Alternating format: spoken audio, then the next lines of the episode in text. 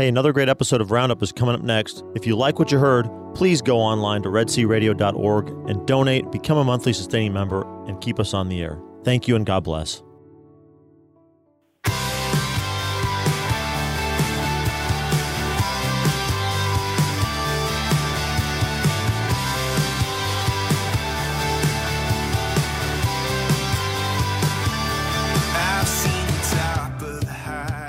Good morning. It is Wednesday, August 3rd, 2022. This is the Red C Roundup. Thank you for joining us. I'm your host, Deacon Mike Beauvais. Today, as always, we have a great show ahead for you. Uh, the second part of our show is going to have been pre recorded, so we won't be able to take any phone calls, but uh, it's a very good show. We'll be talking to Dr. Randall Smith. He's a full professor with tenure at the University of St. Thomas in Houston. He holds a PhD in medieval studies and philosophy, an MMS from the University of Notre Dame, and an MA in theology from the University of Dallas. His fields of interest include moral theology, patristic theology, and medieval theology, ancient and medieval philosophy, and faith and culture theology and science. And we're going to talk to him about how all these are influenced together, but also we're going to talk a little bit about his article in the Catholic thing entitled The Chicago Way versus the Catholic Way. But this part of the show is live, so if there's something going on in your parish and you would like to talk to us about it, feel free to give us a call at 85 Love Red C. That's 855 683 7332. I'm joined this morning in the studio by our president, Dennis Maka. Dennis, how are you? Good morning, Deacon Mike. I'm doing very well, very well. We're uh, just a bright and sunny day. Yeah, I uh, kind of wish it would snow, though. You know, that would be really nice. I, I kind of, it would be nice to have a, a, snow, although I don't think it would make to the earth uh, as a snow right now. But uh, you know, a nice snow would would be kind of nice. Is that too much to ask? Uh, it all depends who you're asking. How's uh, that for an intro? The, uh, it's also a wonderful segue. Uh, I was going to spend a little bit of time talking about a memorial that we're going to be celebrating on Friday. Now, it's no longer known by its original title. The original title, uh, title was Our Lady of the Snows, uh, which is based on the legend of how the Basilica of St. Mary Major came to be. Now, this uh, Friday we'll be celebrating the dedication of St. Mary Major, and uh, it's been on the church calendar for a long, long time. But the legend has it that a rich Roman citizen didn't have any children and he wanted to give his money to the church. And so he asked for a sign to know what he should do with it. And on a day in August, on a hill in Rome, which is about the same latitude as we are, as we I was are, mentioning. So, you know, it snowed on one spot and one spot only. And so this is where St. Mary Major was built, dedicated to Our Lady of the Snows. What year was this? Uh, 300, no, 400. Uh, so it wasn't, nu- wasn't nuclear fallout? Was not nuclear fallout, hmm. no. uh, but uh, now, there's really not a whole lot of things supporting that legend. So uh, over time, the feast day uh, or the memorial was changed to just uh, the dedication of St. Mary Major. And the story of why we have the dedication of this church is interesting also because this was in response to the Council of Ephesus, which declared Mary as Theotokos, the mother of God, the God bearer. And so it is the largest and the oldest church in the Catholic Church dedicated to Our Lady. And so um, each year we commemorate the dedication of that church because of its significance. Because, as I always say, there is no such thing as Mariology that isn't at its core Christology. Hmm. And by declaring Mary the mother of God, what it tells us is, of course, that Jesus is God, fully human, fully divine. Amen. So, which was one of the other things that came out of the Council of Ephesus, the hypostatic union. So, uh, also, I want to welcome Deacon Robin, who is on the phone with us. Uh, Deacon Robin, how are you this morning? I'm great, Deacon Mike. How about yourself? I am doing great. Now, you all just had the family retreat up there in uh, Central Texas. You want to give us an update how that went? Yes, yes. No, it, it was awesome. We had it at St. Louis Catholic Church in Waco. We started off with Mass and adoration and confessions and uh, transitioned over to their activity center to uh, hear three speakers during the day. Uh, we had 26 families that had signed up, and I think we actually had near that actually showed up. Mhm. Um, about 48 adults, 54, 55 kids from six months old to 15 years old. So it was a very active day. We had some great volunteers that uh, took care of kids' programs. They got to play some, they got some good catechesis, and the parents uh, got to focus on uh, learning and growing in their faith so they could help their family to, to grow in their faith as well. Uh, I want to thank a few people real quickly. Uh, as I said, we had it at St. Louis Catholic Church in Waco, and big, big, big thank you to Father Ryan and Father Miguel, who's the pastor and associate pastor there. Mhm. Without them, you know, it wouldn't have happened. We their facilities were perfect for us to have this event there. Uh, also, uh, Javier de Alba Garza, who's the uh, uh, head of youth ministry there, he was kind of my co uh, planning lead, and Javier has done a lot of work with youth, and he focused on all the youth programs. Uh, we also had uh, Father Timothy Vaverek from West and Father Walter from uh, from Tours come out and help us with confessions. The also the St. Louis Knights they they donated our lunch for all those people. It was with with with volunteers. Yeah, it was amazing. About 130 people. They fed us hamburgers, hot dogs, uh, Chi- sausage wraps, chicken sandwiches. Yeah. It was incredible. Uh, stayed there, did all the work. I mean, just made it uh, a great a great lunch for everybody to enjoy. Uh, also, the West Catholic Daughters Court uh, 829 donated all the desserts, and oh my gosh, yeah, that we had twice as much as we needed. But guess what? We ate all the desserts. It was a really well received event. Uh, so many families just said there's such a thirst for something like this for families, and it was families of all types. Um, you know, grandparents that had no kids there that have all flown the nest.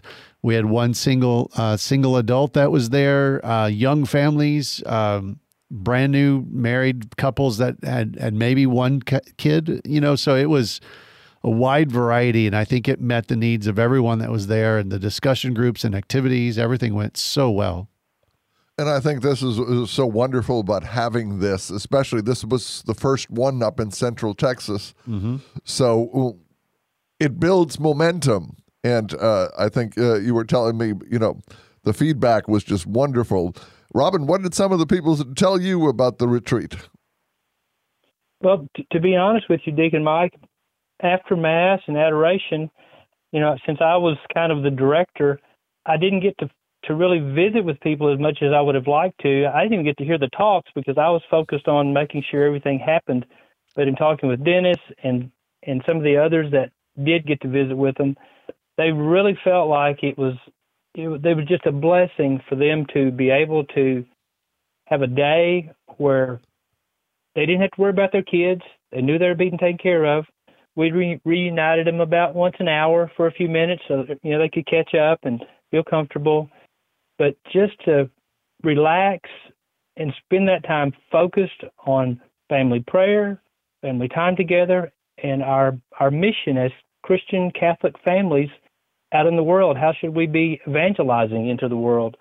Um, they seemed very appreciative that we had the event, and uh, I'm, I'm hoping that um, you know just by the feedback, it was so positive. We may be may have twice as many people next year. Yeah, it was a really great event, and um, so yeah, we want to continue these types of things as an apostolate and continue to do to meet the spiritual needs of our community and the families that are our listeners as well. Sounds like a wonderful event. And thank you to you, Deacon Robin, for taking the lead on this because you were, we kind of dumped this in your lap and you're like, um, and you trusted the Holy Spirit, and the Holy Spirit really um, saved the day. It was it was an amazing day. So yeah, yeah.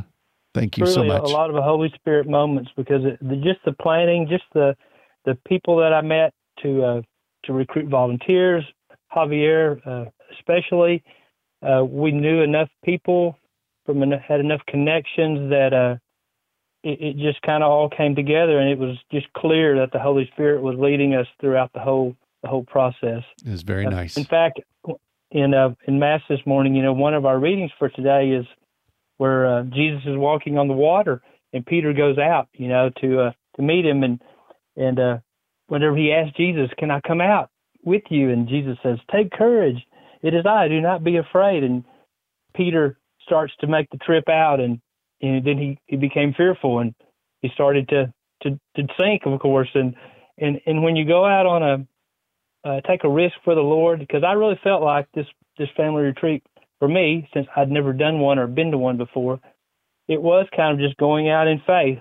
I just could hear the Lord saying, "Take courage, yeah. I'm going to be there," and and He was. We didn't sink. Well, thank you, uh, Thank you, Deacon Deacon. Robin, for the update. And we also have in our studio Dr. Thaddeus Romansky. Thaddeus, how are you this morning? Great to be with you, Deacon Mike. As always, loving the shirt.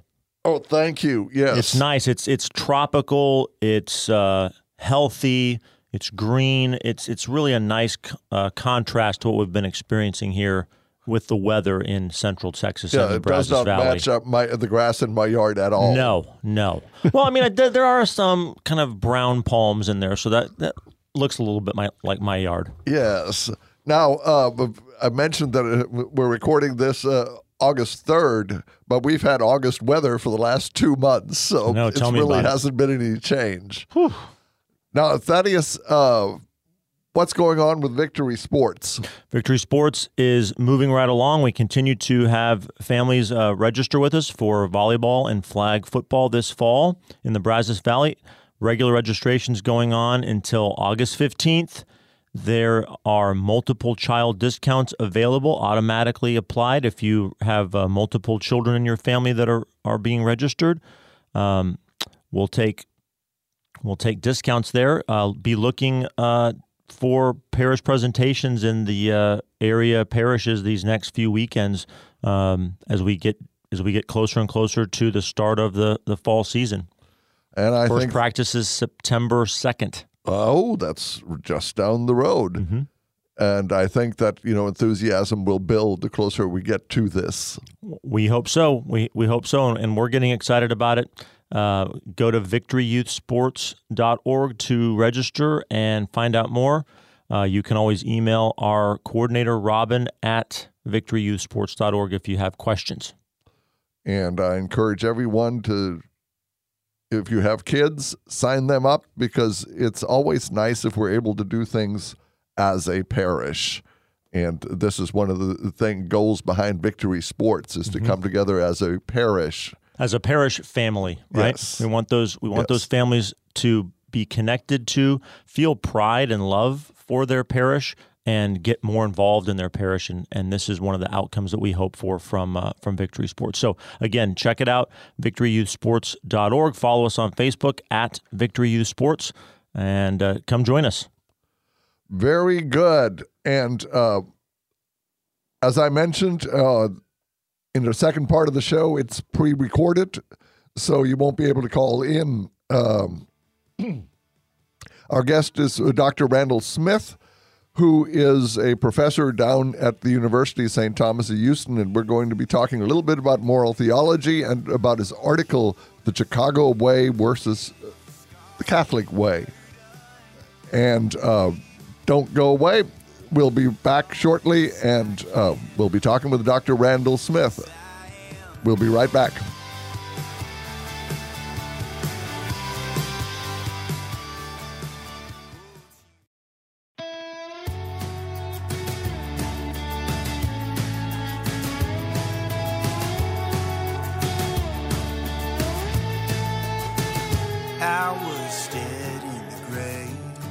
And we are back. You're listening to the Red C Roundup. I'm your host, Deacon Mike Beauvais, and as promised, we're going to be talking with Dr. Randall Smith. He is a full professor with tenure at the University of St. Thomas in Houston, Texas. He has a PhD in medieval studies and philosophy from the, uh, and an MMS from the University of Notre Dame, as well as an MA in theology from the University of Dallas. Dr. Smith, welcome to the show. Thanks for having me. Now, you have a rather broad field of interest uh, moral theology, patristic and uh, medieval theology, ancient and medieval philosophy, and faith and culture, which, of course, uh, is an interesting topic all by itself. But also, it says theology and science. So there's all kinds of topics that we can probably talk about. But I thought, starting out, if you'll just introduce yourself the way you would like to? Well, the first thing you can tell from uh, what you've said about me is that I have no discipline or focus, I guess would be the point. Um, I scatter myself uh, widely. I uh, go off and study things that I find um, interesting. Um, so that's the first thing I suppose you can say. Uh, I, I, actually thought I would write an article one uh, day that was just called "I Have No Discipline," and by that I meant, uh, you know, I, I found it hard to stick with one discipline. I got my uh, BA uh, bachelor's degree in science. Actually, uh, I majored in chemistry. Um, but then I went off. I had, I had, at that time, I converted to Catholicism when I was in uh, college. So I uh, went off to sort of very idealistically to study my faith uh, at the University of Dallas, and so I did uh, a whole bunch of courses there in both philosophy and theology. And actually, I just used that time to kind of sit in on all sorts of courses as much as I could uh, to try to fill in, you know, the liberal arts education that I kind of hadn't gotten where I studied. And that was very wonderful. But after a while, then I had to go. And so I taught uh, high school for actually for two years um, in uh, in the East Coast, and then I came back and did my uh, PhD, my master's degree, and my PhD at Notre Dame. Now, um, totally aside, now beginning with a degree in chemistry, isn't that the new path to the papacy? well, I don't know. I mean, it could be. I mean, I can't. Uh, I can say, in all honesty, it's not going to be my path. Um, and uh, I have a de- delightful, lovely wife um, who is. Um, everyone admits. All my best friends admit she is my better half, and um, so uh, when I go to conferences or you know parties or something, I say, "Hi, my name's Randall Smith. Here, talk to my wife," um, because she'll make a much better first impression than I will. And people meet her and they say, "Oh, what a wonderful young man! You know, what a wonderful man, you gentleman he is." Um, but anyway, so uh, yes, it will not be my path to the uh, papacy. Um, now, you had mentioned that uh, at the University of Dallas, one of the plans was for you to dive deeper into your faith. Mm-hmm. What was your faith like li- uh, uh, uh, life like as a young person? Well, I, I, I, as people ask me, like, what did you convert from? And uh, I tell them as honestly as I can, I converted from nothing. I, I had become, uh, I was raised sort of nominally Methodist. I, I mean that as no uh, slam against the Methodists. I just mean that I was, you know, my family wasn't particularly devoted to their uh, Methodist faith. I think it was just a church my parents happened to go to.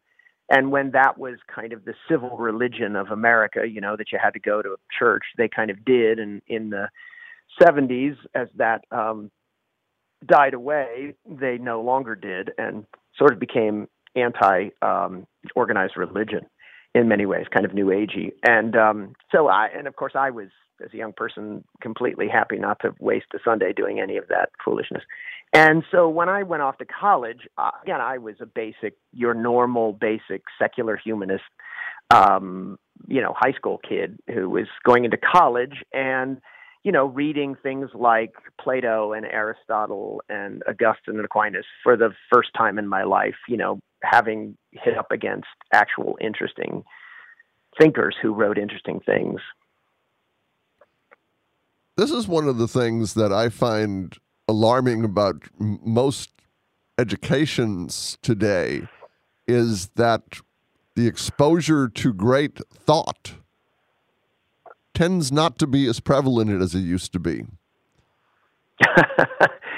yeah, I think uh, that's putting it mildly. I think uh, not only not as prevalent, one might say almost uh, gone entirely, uh, has disappeared from the uh, um, from the general public education, and even in many Catholic schools, uh, the notion that you would read great works, uh, right? Um, Shakespeare, Dante, Milton, Augustine, Aquinas is uh, nearly extinct, right? I mean, that's not. That, that, don't get me wrong. I mean, right. there are marvelous places. In fact, I was just having a conversation with a friend who has uh, is on the board of a marvelous, marvelous um, Catholic classical school, which has begun here in uh, in South Bend, where I spend the summers. And so, um, you know, there are these places of hope, and it's it's a um, going across the country. You know, so there there are people who are realizing, oh this is what I want for my son or daughter and are embracing it. And that that's a wonderful, wonderful thing. So I, I don't want to paint too grim a picture, but on the other hand, I think most listeners would realize that, yeah, it's a big problem. But for you, exposure to these thoughts, these uh, ancient thinkers, sparked something, correct? Yes. No. I my first course was uh, in, in my first course, I we read um, a number of ancient classical works, but among them was uh, Plato's uh, dialogue, the Gorgias, where he has these interesting discussions about with people about rhetoric, and um, the nature of that sort of argumentation really. Uh, when we say delighted me and and I found tremendously enlightening because the way he took people and force them to kind of think about their fundamental terms and break down the words, it wasn't like debate club where people are talking past one another. It was more focused and I just found it really, really fascinating and um, and enlightening. I thought this is important. This is something that I had never seen before.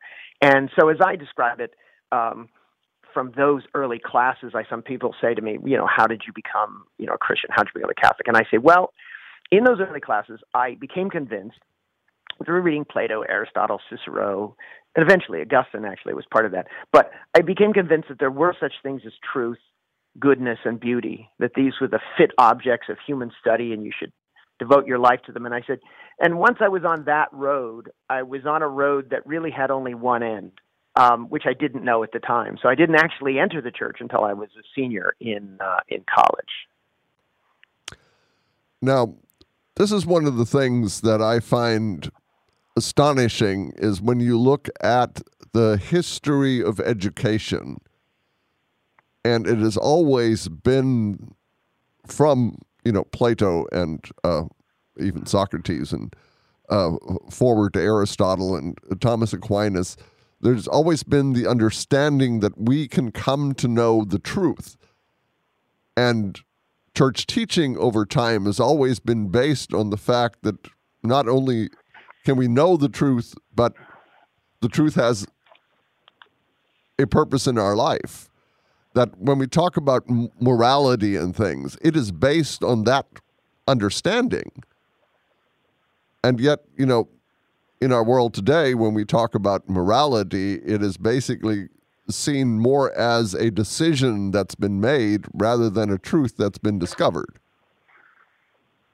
No, I think you're right. It's one of the great uh, ironies of the 20th century. I think no one um, for the 18th, 19th, even the 20th century would have anticipated that at the end of, again, this great irony of the 20th century is this, it's the Roman Catholic Pope uh, John Paul II, who writes an encyclical, a massive encyclical called Fides et Ratio, Faith and Reason, in which you, you, know people might expect, oh yes, he wants to talk about the importance of faith over reason. No, um, he talks about the importance of faith, but it's really uh, a exhortation to the West not to lose its faith in reason and reason's ability to come to the truth.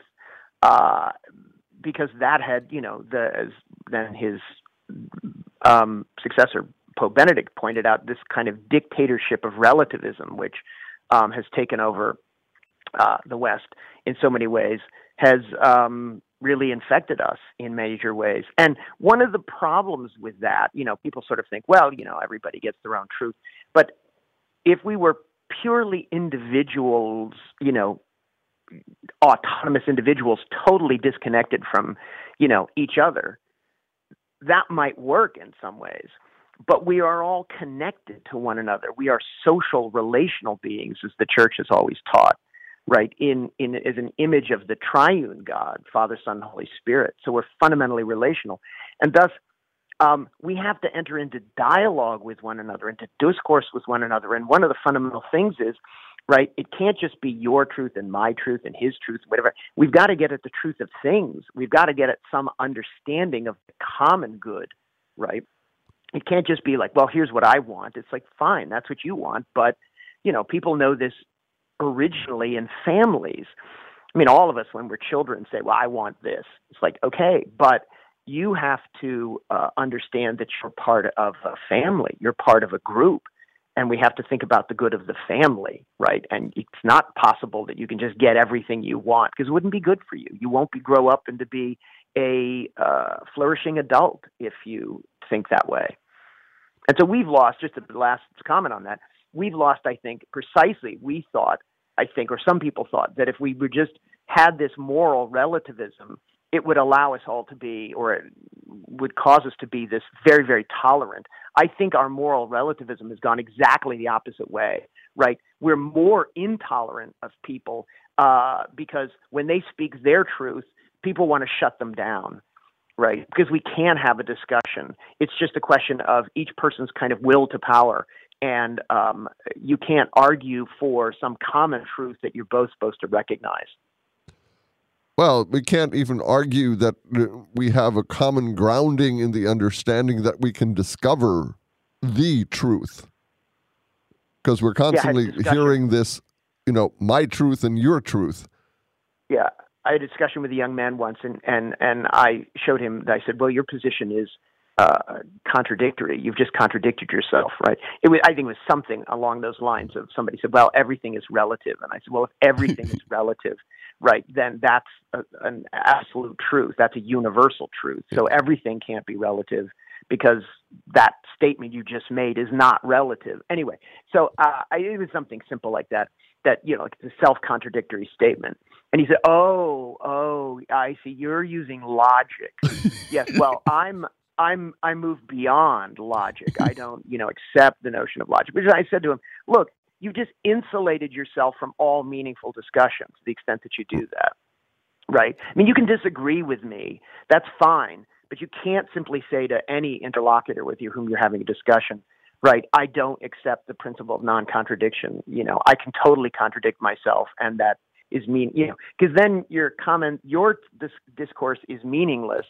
And the people on the other side will also realize pretty quickly that you're just playing with them. You're just manipulating them, right? And um, nobody likes that. Uh, they know. Look, if I show you that your position is wrong, right? I show you that two plus two is four. You can go, oh well, you're dealing with, you know, logic mathematics. I have my mathematics. Kind of like, oh, okay.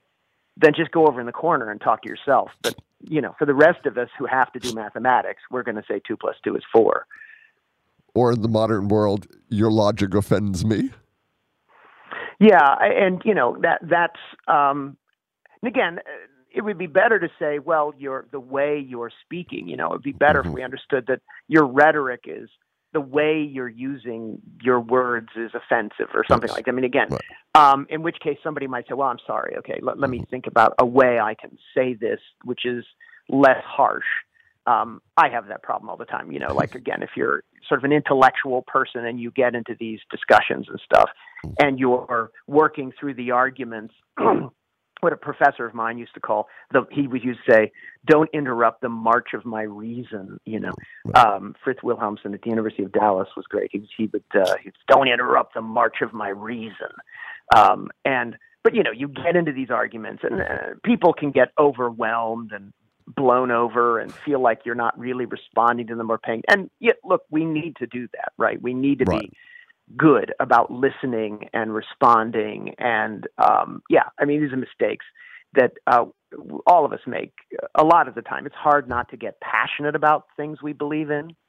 Um, and it's good to get passionate about things we believe in. But then when we're in discussions with others we've got to discipline ourselves to uh, make sure that the uh, the discussion isn't just about me expressing myself it's about us having a dialogue not just me having a passionate monologue, Yes. right? And so often it becomes us wanting to win a point rather than us converting a heart. Right. Right. And, you know, again, uh, most people have, even if you think they're completely wrong, there's probably some element of truth. A, professor of mine used to say that the, the brilliance of Aristotle, one of the brilliances of Aristotle, among other things, was that he not only thought it was important to show why his interlocutor was wrong, but also to show why sensible person might have come to the conclusion hmm. that they had come to.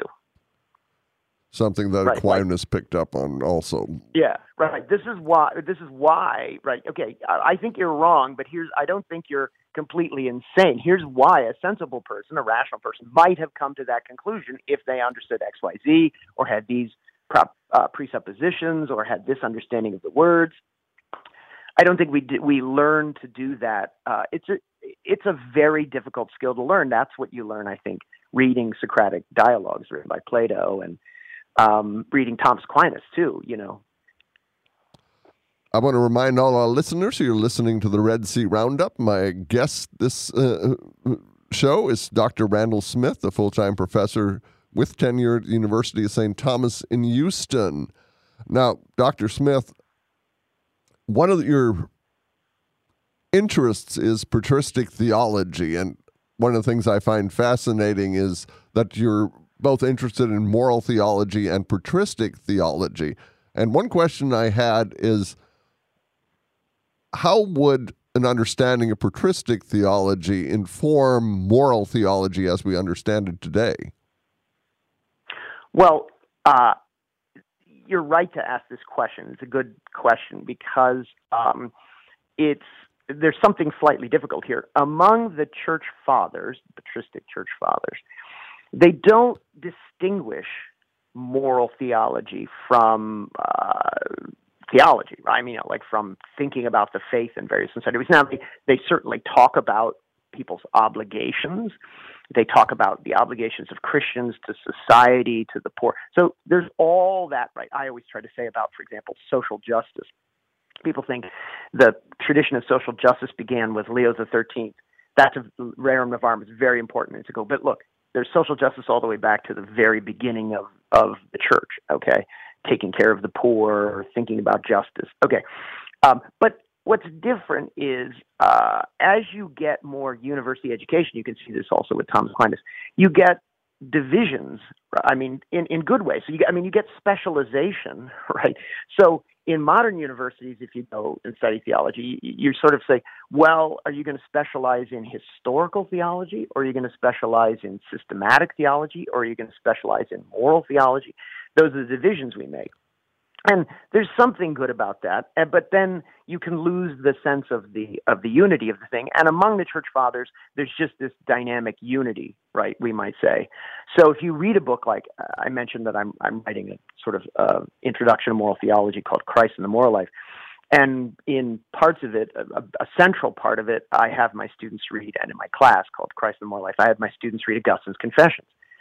Now, is Augustine's Confessions a book devoted to moral theology in the way that most graduate programs or you know even courses on moral theology understand it no not exactly right does that mean there's nothing in it that can tell you about the moral life? And it seems to me the answer is exactly the opposite, right? I mean, it's all about living the Christian moral life. It's just all bound up with Augustine's story, his prayers to God, his journey, his struggles against, uh, you know, the Manichae uh, sort of heresy that he had involved himself in, anyway, etc.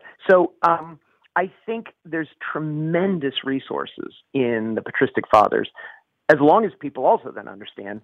But you're going to have to sort of uh, read it within the context of this larger discussion, and that's you oftentimes a very very good thing, right? Like they have a sense of the unity of the whole that in some ways we have lost. But I don't, again, I don't want to paint it too grim a picture. It's just that um, you, you have to be. Uh, there's tremendous. Let's just end by saying there's tremendous resources there. And one thing, uh, as I'm listening to you uh, speak, is uh, it all. Uh, we were just talking about specialization, and I think in a way, you know, Christianity from its beginning was a way of life. Everything was, you know, this is how you Right. live. And even in Augustine's Confessions, it's a story of his life. And as he's progressing basically in discipleship and the hazards along the way, the difficulties he had to overcome. And so it's a unity of theology. You know, how, how do I live life as a disciple? How do I get grow closer to God? And so when we differentiate, well, this is moral theology. Well, what does that have to do with, you know, my day-to-day life? You know, other than when I have a question. And so, you know, Right. No, I think you're absolutely right. And I have to admit that one of the benefits of the way I got my education um, was that everyone who taught me, um, this wouldn't always be the case at all, but everyone who taught me ancient philosophy made this very clear about the ancient schools of philosophy that when they were doing things that we would call metaphysics or epistemology or anything, they were always thinking about their philosophy, their philosophical school, as a way of life. If you were to become an Epicurean, that was to live a certain kind of life. To become a Stoic was to live a certain kind of life, right? And so when I engaged saw Christianity, right, I also thought, well, this is a way of so uh, it's a, a way of life. So one thing that I, I admit about myself, you know, and there are pros and cons of this, but I always sort of thought I always took the argument seriously. It was never one of those things where it's kind of like, well, Plato has this really good argument, and I see the logic of it, but who cares, right? You know, then I go off and live a different way. It always seemed to me that everything was at stake in every argument, in a way, right? Like if somebody, well, so for example, I I may have mentioned this when we talked earlier that that um, when I went to college, I was totally, you know, not opposed to abortion, you know, like most people in society. Well, then I had, you know, friends and read things and and they convinced me uh, it's it's wrong, right? There- There's a when's the substantial change between non-human being and human being? And I knew from science it could really only be at conception. And then I thought, wow, okay, well, well now I have to be against it, right? Like it never occurred to me that I would say, well, yeah, your argument's completely right, but I'm just going to do what I'm going to do, right? It was like, oh no, I I have to I have to change my life now because you've convinced me that the truth is that this is a living human being, right? Um, whereas it is true, I think, for a lot of people, unfortunately, these are sort of intellectual games, Mhm. right? Nothing's really bound up with it. They could, you know, they read a book and they say, oh, yeah, Aristotle says something, Plato says something, you know, uh, John Paul II says something. And, you know, or they look at the life, oh, here's Mother Teresa. She did some nice things. Yeah. But I, what does that have to do with me? Right. Like, now I'm going to go back and take my business classes and try to make a huge amount of money and, you know, have sex with women and, you know, do all these things, get drunk, uh, you know, like live in society the way everybody lives in society.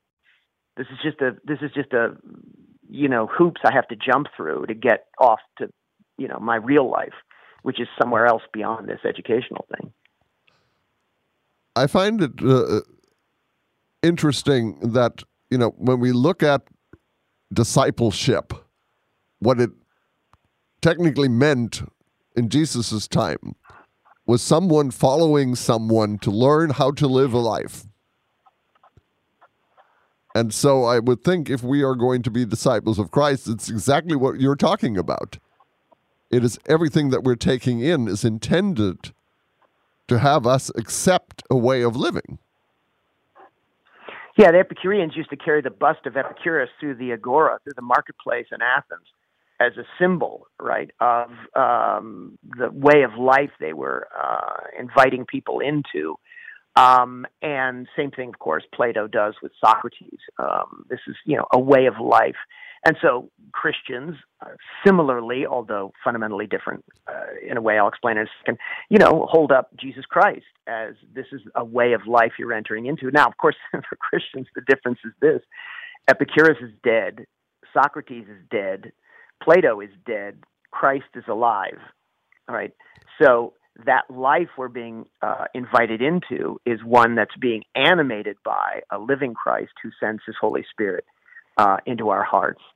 So there's that difference. But you're you're quite right. I mean, the, the, fundamental issue is that we're being invited into uh, a, a way of life, but not only a way of life. I think a way of thinking about our lives, and that's something. For example, in my course, I try to get my students to think about the fundamental questions that John Paul II talks about at the beginning of Fides et Ratio, which I mentioned before. Who am I? Where am I from? Where am I going? What's the meaning, purposes of life? Um, what about death? I think we have to get students to think about these fundamental questions as, as much as we can, because as I mentioned to my students, look, if you think it's a dog eat dog world, okay, which a lot of people do, not everybody, you know, and they don't completely, but if basically you think it's a dog eat dog world, that's just the way you're going to live your life, right?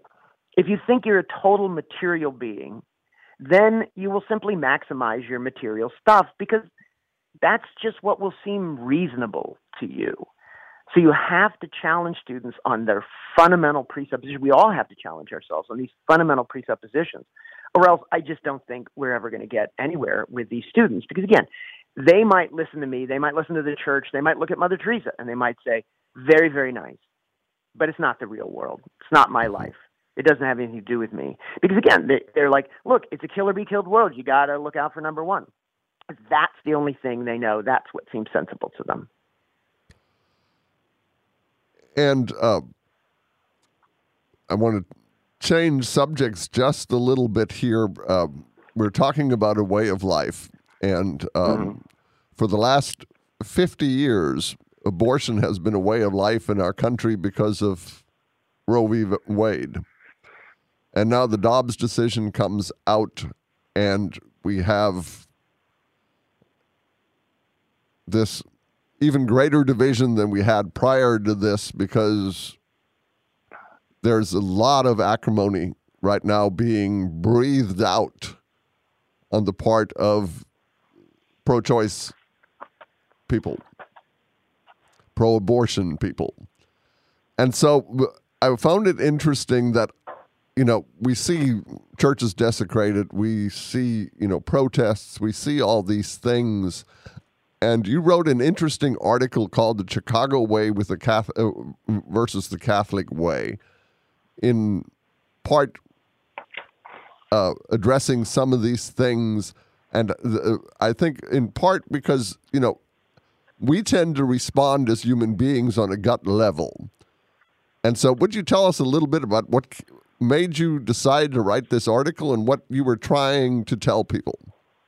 Well, uh, I, I, think I've ad- admitted in the article that um, my first reaction, right, to the, the desecration of churches is what many people may have, right, which is, you know, I, would read about this uh, statement. You know, people were were seeing uh, around in Washington D.C. I happen to read an article, but I think it's been said elsewhere.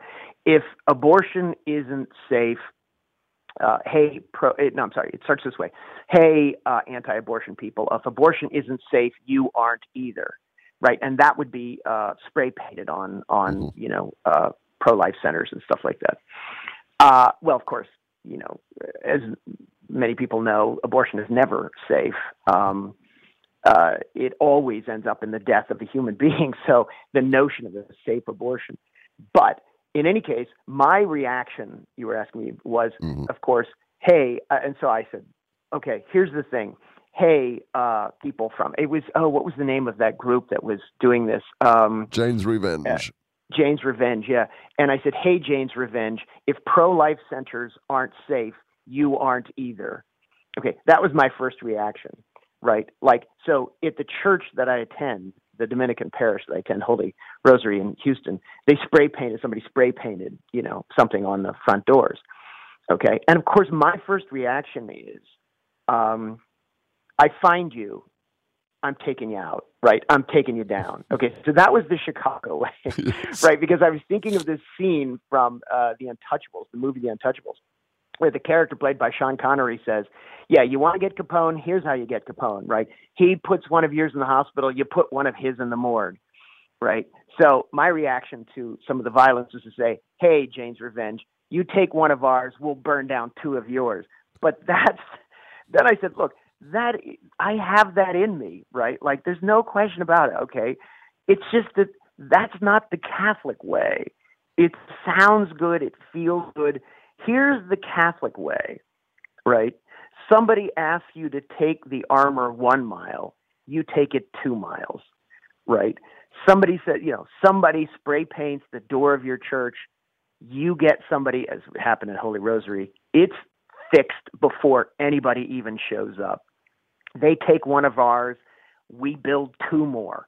Okay? That's the Catholic way. What has gotten us to this point actually, right? What has won us finally after 50 years is going the Catholic way self sacrifice, prayer, almsgiving, supporting women in trouble, supporting their children. And that's what's going to take us beyond Dobbs, right? Is to continue focusing on those things. It's going to be hard, right? Again, it's going to be easy to think we need to hit back at them. And I'm all for defending in the sense that, like, my editor Robert Royal talked about manning the barricades. Like, I, would somebody say, "Hey, we need people to stand out in front of the church and make sure it's not vandalized"? Absolutely, right. But we can't start becoming. I have a friend who says, "Be careful of your enemies; you become like them." And we can't let that happen. We can't let that poison infect us. And that was one of the things I was thinking reading the article. I think one of the detriments to the pro life movement were exactly those kind of reactions from people that were pro life, that would bomb an abortion clinic or shoot a doctor, that were actually playing into the narrative against the pro life movement because you cannot be pro life if you're taking a life unless no, you're doing it in defense of someone immediately. That has been a very important part of the pro life movement and needs to be part of the pro life movement. I mean, I've heard people say these kinds of things, and the point is, it, it, every everyone I know and many people you know are always frustrated when people say, "Well, the violence of the pro life." It's like, look, it's not that there's been none, but there has been almost no right. Uh, violence of the sort that people are talking about bombing abortion clinics, et cetera, et cetera. And whenever it's happened, all the pro life leaders, everybody across the board always says, that's not us. Mm-hmm. This is totally wrong. We absolutely don't, which has not been the case, of course, with violence against the uh, uh, pro life centers right? People have been happy that uh, you know they they're spray painting and they're doing bad things, et cetera, et cetera. Whereas when uh, people acted against abortion clinics, uh, everybody said that's not what we do, and it's very hard to resist that temptation. I get it, but I still think that what is going to win the day for us and has been winning hearts and minds eventually, slowly, in God's time, has been doing it the Catholic way. And I think this is one of the things that I find so positive about the pro life movement is the impact of how it has been done on young people. Because young people have seen that they're making a positive impact in the pro life movement because it's about prayer, it's about persistence, it's about you know standing up for the truth without violence. Yeah, and I think in the long run, again, you have to think about what you are really teaching, what you're implanting, what seed you're implanting in these young people. Eventually, the people, many, most of the people who are spray painting, uh, you know, women's care centers, et cetera, et cetera, will come to realize I was just a kid. You know, in other words, m- many kids when they're young soap windows, toilet papers, people's houses, and they get older and they realize, wow, I, I was sort of a jerk. You know, what a, what a childish thing to do. One can hope that many of these people will similarly, you know, in a couple of years will say, wow, I was such a dope. Right. Similarly, all these women who are showing up in these costumes from The Handmaid's Tale, it seems to me when that show is no longer a thing, you know, um, they will say, "Wow, was I silly? Look, I, you know, why were you wearing this red thing with, you know?" It's like, uh, well, it was a thing, you know, it was a fad, and we were all part of the fad, and and yes, we went out there, and even if they still believe in the cause, they'll think, "Well, I was that was." Yeah, we we went too far. We were silly. Whereas I don't think anybody who, you know, peacefully pickets abortion clinics, for example, to use that example, let alone works in women's care centers and really trying to help young women, will feel guilty about that at all or feel silly about it at all. Any more than people who go build houses for people in Appalachia somehow, you know, ten years later say, "Oh, that was so silly. What a what a child I was." They say, "Oh, that was deeply meaningful, and I should get back to that."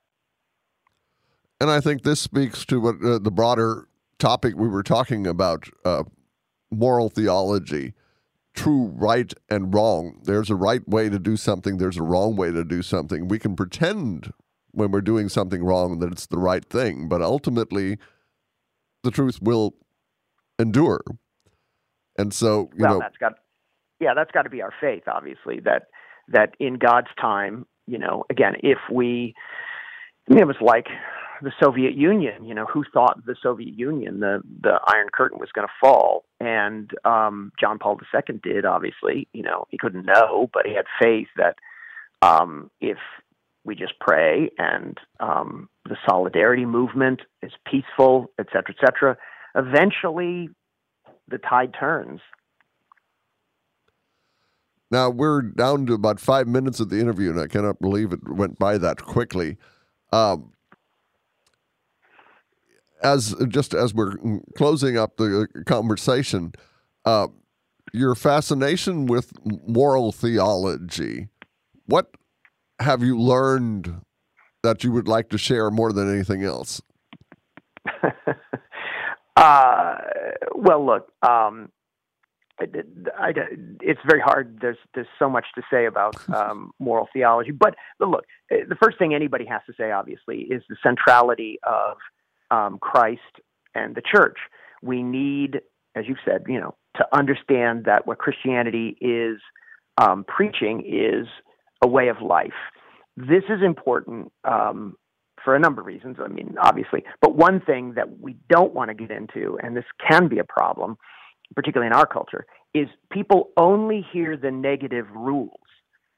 And when they only hear the negative rules and they don't understand the positive goal right? It isn't a question of just not contracepting. It's a question of what's the healthy way of incorporating sex into one's life or one's marriage. And when we don't paint the picture of human flourishing, that's the point of those rules, and people only hear the rules, particularly in our society, they say, Why are you trying to tell me what I, you know, why I should tell me not to do things I want to do? Why are you telling me not to do things I want to do? And if we have no account of human flourishing, we will fail, it seems to me, particularly in this society, because people are always very suspicious about rules in this, you know, autonomous individualistic society that we have and their, you know, moral relativism. So we have to point out positive. John Paul II, I think, was very, very good at this, at always pointing out what human flourishing, like a flourishing human relationship, a flourishing embodied human relationship would be um, it seems to me that we have to do that. Also, we have to get back to and understand the importance of the virtues and of community. Um, because I say to my students, uh, look, um, whatever I say, okay, however you might think about this stuff, it is not going to do anything. You have to go out and you have to find people right, who are living the kind of life that you want to live.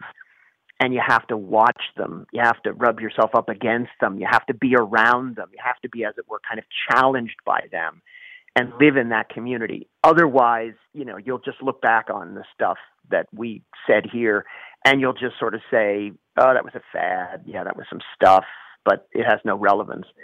It only has relevance if it's embodied, and usually for most people, has to be embodied in a community of support, or what Alasdair MacIntyre calls, philosopher Alasdair MacIntyre calls, a community of virtue. Thus, importance of the church. Yes, and I think you've hit the nail on the head. The idea that I can tell someone it's good for you isn't helpful if I can't show them in someone's life that it has made a difference.